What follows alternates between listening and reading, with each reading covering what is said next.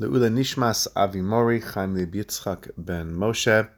We're on Erchen Daf Gimel Amud Aleph. We're starting on the bottom of Beis Amud Beis. The Gemara continues talking about the nature of Hakol, uh, what it includes and what it excludes when it uses that Lashon. So the final line on Beis Amud Beis. Hakol Chiyavim b'Mikra Megillah. Everyone is Chayav, is obligated to hear the Megillah. Hakol Kasherin Likros is Megillah. Also, everyone is um, kasher, is fit to be able to read the Megillah. So when it says the Lashon Hakol, the Gemara asks, Lasuye Mai, what is this coming to include? So it says, Lasuye Nashim, comes to include women. Ukad Rav Yeshua ben Levi, like Rav Yeshua ben Levi says, the Amar Rabbi Shua ben Levi, Nashim chayavos mikra Megillah. Women are obligated in the reading of Megillah. Sha'af hein hayu ba'oso anes, because they were also involved in Nes. They were also part of the Gzera of the Hashmid to destroy all the Jewish people. The Gemara continues. Hakol chayavim bezimun. Everyone is obligated to be part of a zimun when you're benching after you have bread. So Laisuye mai, what is this coming to include? Laisuye nashim ve'avadim. It comes to include women and avadim. The Tanya is learned in Brisa, nashim mezamlos la'atzmam, ve'avadim mezamlim la'atzmam.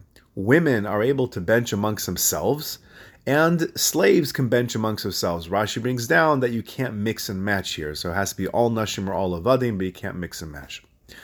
The Gemara continues. Hakol mitztarfin lezimun. Everyone can be part of a zimun.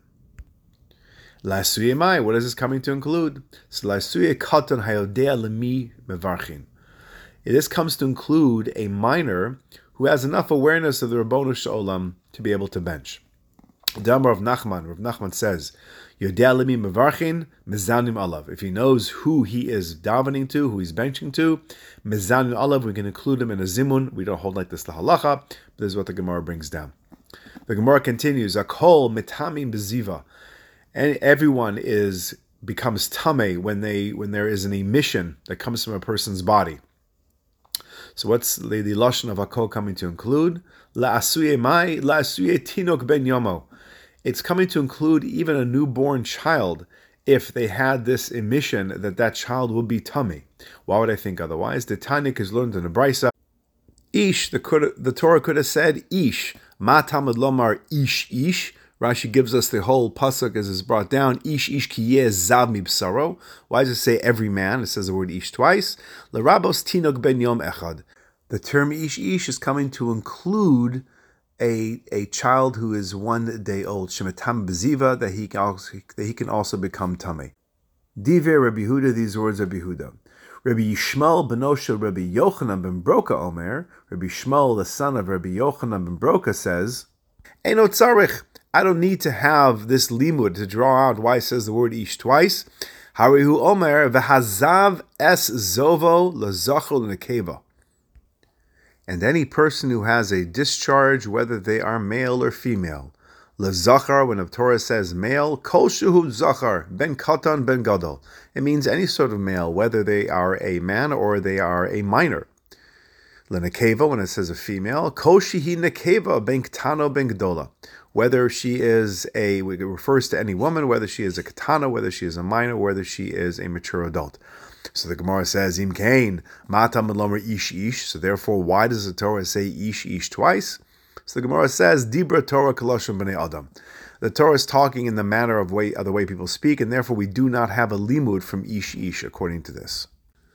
The Gemara continues with the exclusionary nature of the word hakol, and it says, Hakol metamin betami mace. Everyone becomes tame when they are exposed or they touch a dead person. Lasuyamai, why? Well, what is the lashon of hakol coming to include? Lasuye katan. That's coming to include a katan. Salkadaitach amina. You would have thought maybe otherwise, because the pasuk says, "Ish asher yitma v'lo yischata." A man who becomes tamei mace and does not purify himself. It's talking about a man who's tamei mace and comes into the courtyard of the base of Mikdash, and therefore it says ish in. This ish is a exclusive just to a man, katan lo, and it excludes a katan, kamashmalan, a katan. And therefore the pasuk tells us ve'al hanafashash asher hayusham and you should sprinkle upon all the living people who are there, and therefore that klal includes anyone who becomes Tameh ve'al nefashos, and the Lashon of nefashos includes both mature adults and also minors. The Gemara continues, ish So therefore, if that's the case, why does the Torah use the Lashon ish in the first place? What's it coming to uh, exclude? katam mikares. It's coming to exclude a katan who would not be chayiv kares, uh, spiritual excommunication, which means if a katan comes into the base of Mikdash while he's a tame mace, he doesn't, he's not chayiv kares. The Gemara continues, Hakol mitamim binagayim. The Mishnah states that everyone becomes impure through the tsaras, through affliction of what we would call leprosy. Lasui Why is it? Why is it? Why is the Mishnah learning using the lashon of hakol? Lasui katan, once again, to include a katan. Sata daita chamina, I would have thought, ish tsarua ksiv. The Pasuk tells us that a man who becomes a tsarua. And therefore, if it's a man, ish in, it's talking about a man, katan lo, and not a katan. Kamash malan comes to tell me that no, a minor too is also chayav. Uh, it also becomes tamei tsaras. So the Gemara asks, maybe that is the case, that a minor cannot contract tsaras. It really only applies to an adult. So Gemara tells us, Adam ki or besaro. The Torah says in the beginning of the talking about tsaras, that if an Adam, if a man, if a person will have in a skin tsaras, mikol makam. It's talking about any sort of man, therefore Adam also includes a minor. So Gemara says, Ve'ele ish lamali. So now if we have the Lashon of Adam to include a katam, why does a pasuk need to tell me ish regarding tsaras? So Gemara says, L'chidetanya, like we learned in the Brisa, ish. What is the Lashon of ish when it comes to a man with tsaras? Ainli ela ish, isha minayin. So I, it only tells me a man. What happens if a woman? How do I know that she can also contract tsaras? So kashehu omer v'hatzarua, when the Torah once again uses lashon of tzarua in the very next pasuk, talking about that his garment should be torn and the hair should be left to grow, hare kan shnayim. We have two different uh, inferences uh, when it talks about tzaras, and one is going to be for men and one's going to be for women. Im kain, if that's the case, ma tamad lamar ish. Why say why say ish in the first place? So the Gemara says li'inyan shalmata, because what it says later on, ish porea uforim. It is a man who's afflicted with saras. He's the one that needs to let his hair grow and tears his garments. The enai isha poras uforemes, but a woman does not leave her hair to be uh, not cut, and she does not tear her garments. Continuing on the subject of hakol and also the idea of tsaras. So the Gemara continues and brings down a brisa and then a mishnah. Kol roin esanagain. Any Kohen can see, may, may examine a Saras. Hakol kasherin liros esanagaim. And all are qualified to examine Saras affliction. So therefore, what does the word hakol come to add? La'asuyemai. So Gemara tells us, La'asuye she'eno baki behen uvishmosehem. It comes to include a Kohen who is not an expert in all the Nagaim and all the different terms that are used to the Nagaim.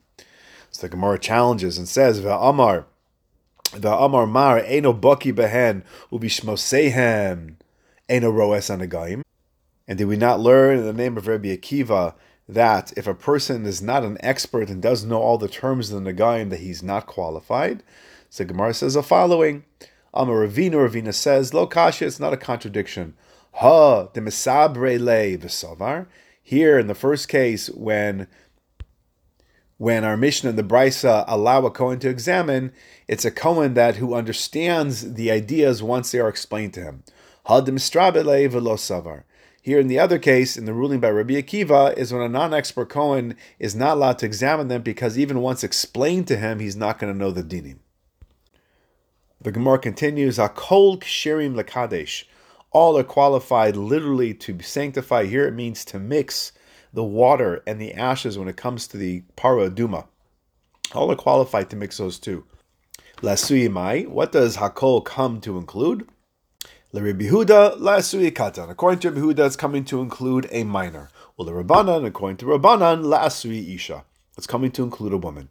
Tznan, because learned in the Mishnah, hakol kisherim lekadesh chutz mecheresh shotav Everyone is qualified to mix the ashes and the water for the paraduma except a Cheresh shotev a katan, a deaf mute, someone who is uh, deranged, doesn't is not of sound mind, and a katan and a minor.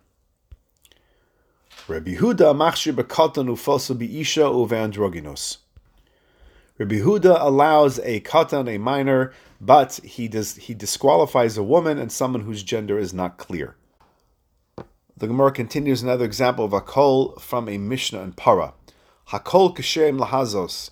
Everyone is qualified to sprinkle the purifying water of the paraduma ceremony. Lasui mai. What is this word akol coming to include? Lasui arel. It's coming to include someone who is uncircumcised, who is uncircumcised. Uchedivi Rebbe. Like Rebbe Eliezer says, the Amar Rebbe Eliezer, Orel shehiza. If an uncircumcised person sprinkled the water of the paraduma and the purification process, hazaso kshera, his azah, his sprinkling is valid. The Gemara continues, Hakol Shachtin. The Mishnah in Chulin actually mentions it, in, mentions it in two different places. Hakol Shachtin, everyone is qualified to Shecht. Lasuyimai, what's this coming to include? So the first time the Gemara in Chulin says, Mishnah Chulin says Hakol Shachtin. Chadela Kusi. One is coming, the one hakol is coming to include a kuthian, a kusi. These are people that converted under duress, under fear. Therefore, the validity of their conversion is in question, but here it would be okay for them to shecht. And the other lashon of akol shachtim is coming to include a renegade Jew.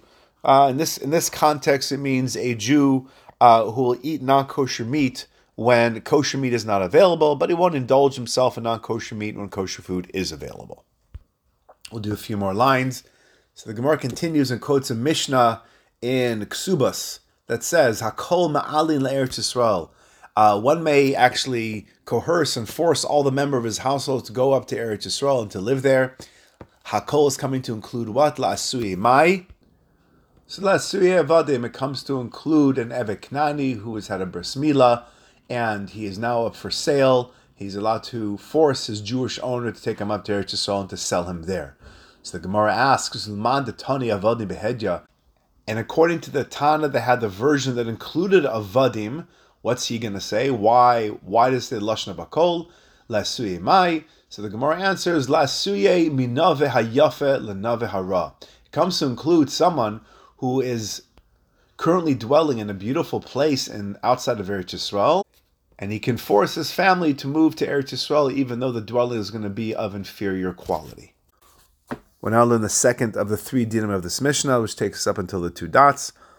Ve'ena kol motziin, but a person may not force none of his family members to leave Eretz Yisrael. So what's that mean?